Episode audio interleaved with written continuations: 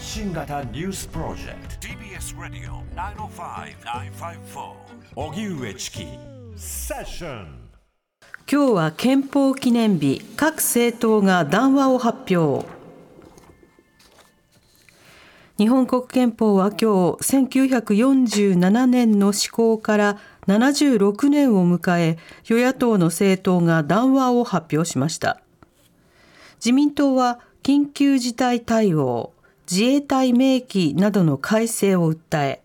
公明党は国会をいかなる状況下でも確実に機能させるための対応策などの議論を深めなければならないと訴えています。立憲民主党は権力の肥大化の抑止人権規定の整備などを論じる必要性について言及。日本維新の会は一日も早く国民投票が実施されるよう全力を尽くすとしています。国民民主党は緊急事態の際の国会議員任期延長には会見が必要と訴え共産党は岸田政権が進めている敵基地攻撃能力保有と軍拡は憲法解釈を180度転換する歴史的暴挙だと批判。れいわ新選組は今ある憲法を守れと強調しています。それでは今日5月3日は76回目の憲法記念日、はいね、各地で憲法を考えるイベントが行われています、さまざまな集会が行われてますがそれら集集会の取材をしている、はい、TBS ラジオ国会担当澤、うん、田大記者につなぎます。澤、はい、田さんこんにちは。こんにちは。よろしくお願いします。よろしくお願いします。澤田さんは今どちらですか？はい、今、永田町にある砂防会館の別館の近くにいます。うんうん、はい、今日はどんな取材をしてきたんですか？はい。はい、えーと、憲法に関しての、まあえー、護憲派、それから改憲派の集会をそれぞれ取材しまして、今ちょうどあの、えー、改憲派の取材を終えたというタイミングですね。なるほど。ではまず護憲派の方の集会、はい、まあ、そんなにすっぱり分かれるわけではないと思うんですが、はい、あのまず最初に行った取材というのはいかがですか？はい、あの有明の防災公園という大きな広場で、えー、行われました、はい、えー、ちょうど、まあ、あの国際展示場というあの駅の近くなんですけれども、まあ、あの同人誌即売会も開かれている会場の近くで、うん。うん、あの左側に行くと、えー、護憲派の集会に行って、右側に行くと同人誌即売会の集会に行くと。いう、はい、あの即売会に行くというようなあの動線の分かれ方をしていて、うんうん、かなりあの左に行くか右に行くかで年齢層が分かれるというような状態でした。はい、であのその護憲派の集会の方にはあの2023憲法大集会と題された集会なんですけれども、まあ、冒頭、えー、ダース・レーダーさんはい、えー、ラパンダース・レーダーさんの、えー、バンドなどの演奏があったりだとか、うん、えー、かなりフェスのような形に、えー、なっていました、はい、でえー、その会場に行くと、えー、労働組合とか市民団体の上りが数多く掲げられていました。うん、でえー、年齢層を見ると、結構ご高齢の方が多いなという印象を、えー、受けました、なかなか若い人が見受けられないというような状況でした。で中身を見ていくとあの漫画家の東村明子さんがメッセージを寄せていまして、はい、まあ、今までその政治的な発言をしないようにしてきたけれども、まあ、去年のあの防衛3文書のか、えー、改定のところも含めて、えー、状況があまりにもなので声を上げたというようなメッセージが寄せられたり、あとは各党、えー、野党の各党からの、まあえー、代表が、演説をするというようなところもありました、うん。うん、例えば立憲民主党の西村智奈美代表代行は、その毎回あ毎週今、憲法審査会が開かれて、緊急事態条項を議論されていると、はい、ただ、あのー、臨時国会を野党側が求めるような時であっても、それが放置されることがましばしばあると。つまり憲法違反を犯していると、で憲法を守らない政府に、えー、改憲発議の資格はないと、えー、論じるというようなこともありました、うん、それから共産党の新委員長はあのトマホークの導入について、はい、まあ、どこが専守防衛なのかと、戦争の準備ではなく平和の準備をと呼びかけました。うん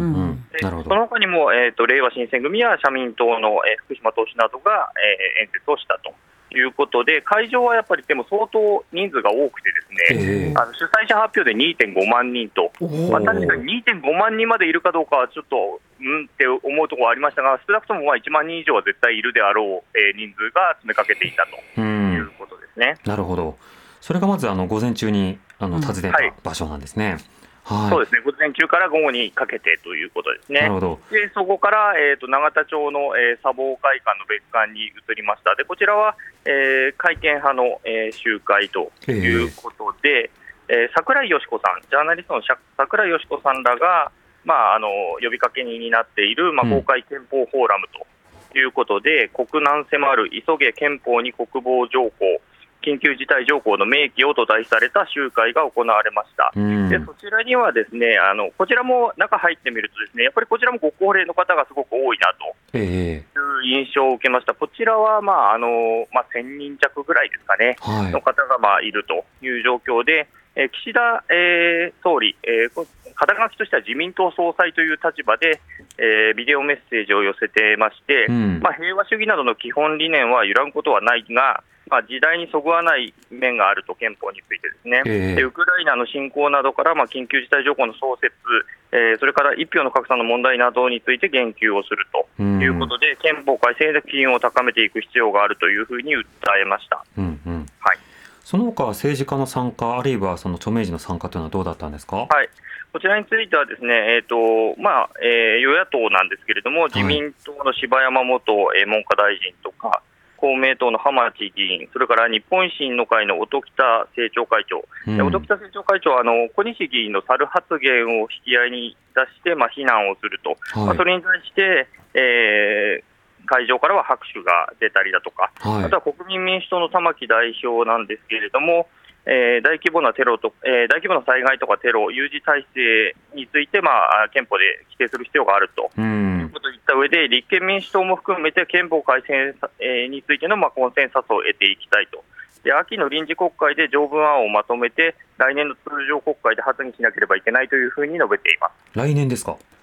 というふうに言ってますね。うんなるほどまあ、それぞれ本当に参加する政党、そしてどんな発言が飛び交うのか、ずいぶん違ったイベントに立て続けに行ったんですね。うんそうですね、本当にあの、まあ、ある種、国政政党が二分されるとい。うような状況になったなというふうな印象を受けますね。うんなるほど。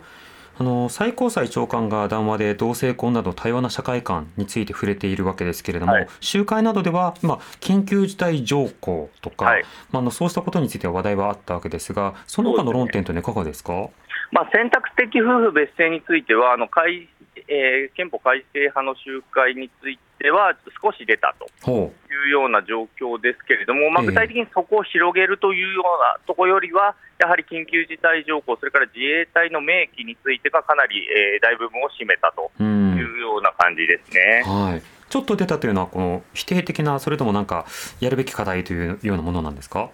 まあ、あの否定的な方ですね。うんなるほど、まあ、随分党も2つとも違うということですけれども、緊急事態条項、これをまあ会見する側は、あのすごく強調しているのが今なんですね。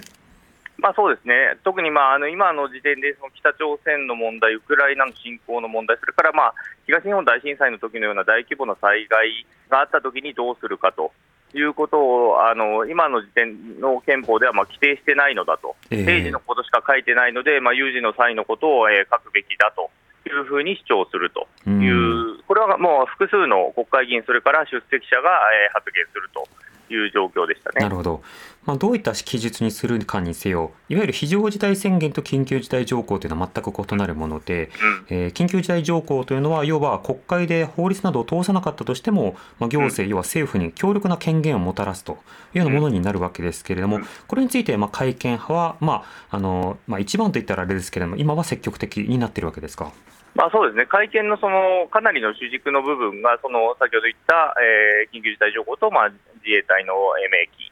ですね、こちらに、えー、重点が置かれているということですね、本当にいろんな人が、えー、同じようにその話をしていくと、うんうん、で今、2時間ぐらいやってたんですけれども、その間、何度もっていう形でしたね。はい、うんなるほど。あの両者あの、まあ、2つのイベントにこう取材に行かれて、澤田さん、気になったことなどは印象いかがですか？まあ、そうですね。あの先ほども言ったんですけれども、なかなか、えー、高齢者が多いというイメージが、本当に、それはあの会見派も護憲派も両方であって、えー、なかなか若い人たちの、あのー、動動員と言っていいのか、まああの、うん、参加というか。参加ということですね。あの興味を引けていないのではないかというふうな印象は受けましたね。うんあるいは他であの若い方向けのイベントはあったりはするんだけども、うん、なんかこうつながっていないというか、うん、そこはそこここはここみたいな格好になっているのかもしれないですね。そうですね大きな広がりがなかなかないのかもしれないですね。うん、対話あの異なる立場異なる年齢異なる異なる意見、はい、そうしたものたちがこう、まあ、意見をこう交わしていくというような、まあ、そうした場所はとても重要になってくるかと思いますが、まあ、いずれにしても憲法というのはねあの国民から国家に対してどのような指示を出すのか、はい、注文。はい、あるいはどのような歯止めをかけるのか、はい、その上でとても重要なものなので、まあ、どういった国でどういった社会で生きたいのかあのみんなで考えていきたいなと思いますね。うんはい、ちなみに岸田総理のあの発言とか岸田総理の動向というのは、はい、あの今朝見たら産経新聞の取材に答えてましたけれども澤田さんいかがですか、はいあすみません、そちらを、えー、見てないんですけども、岸田総理は、ビデオ出したんですよね、会見会に関してはビデオメッセージということで、基本的には今、あの外遊をしているので、でね、まあ、本人としては来るっていうことはなかったっていうことですね。うんうん、でこれはでも実際、なかなかそう安倍総理時代も、なかなか総理自らが来るっていうことはなくて、はい、基本的にはまあメッセージが主だったなという感じはします。うん、はいまあ、安倍さんの時はね、2020年までに会見をみたいな、はい、そうしたような目標を掲げたビデオメッセージを出したということで、一瞬話題になったりはしましたよね。うんはいそうですね。ただ、岸田総理は特にお尻は今回決めてないということですか？そうですね、あの具体的な時期についてはまあ明言はしてないけれども、逆にあの、えーと、国民民主の玉木代表が、まあ、岸田政権下で会見するには、つまりあのさっき言った秋の臨時国会までに条文を出して、うん、来年の通常国会で発議するしかないみたいなことをおっしゃっていると、むしろ野党側からそういう発言、むしろ促すような発言が出てきたということでしたね。なるほどわかりました。澤田さん、ありがとうございました。はい、失礼しました。ありがとうございました。TBS ラジオ国会担当の澤田大樹記者でした。TBS ラジオ荻上チキセ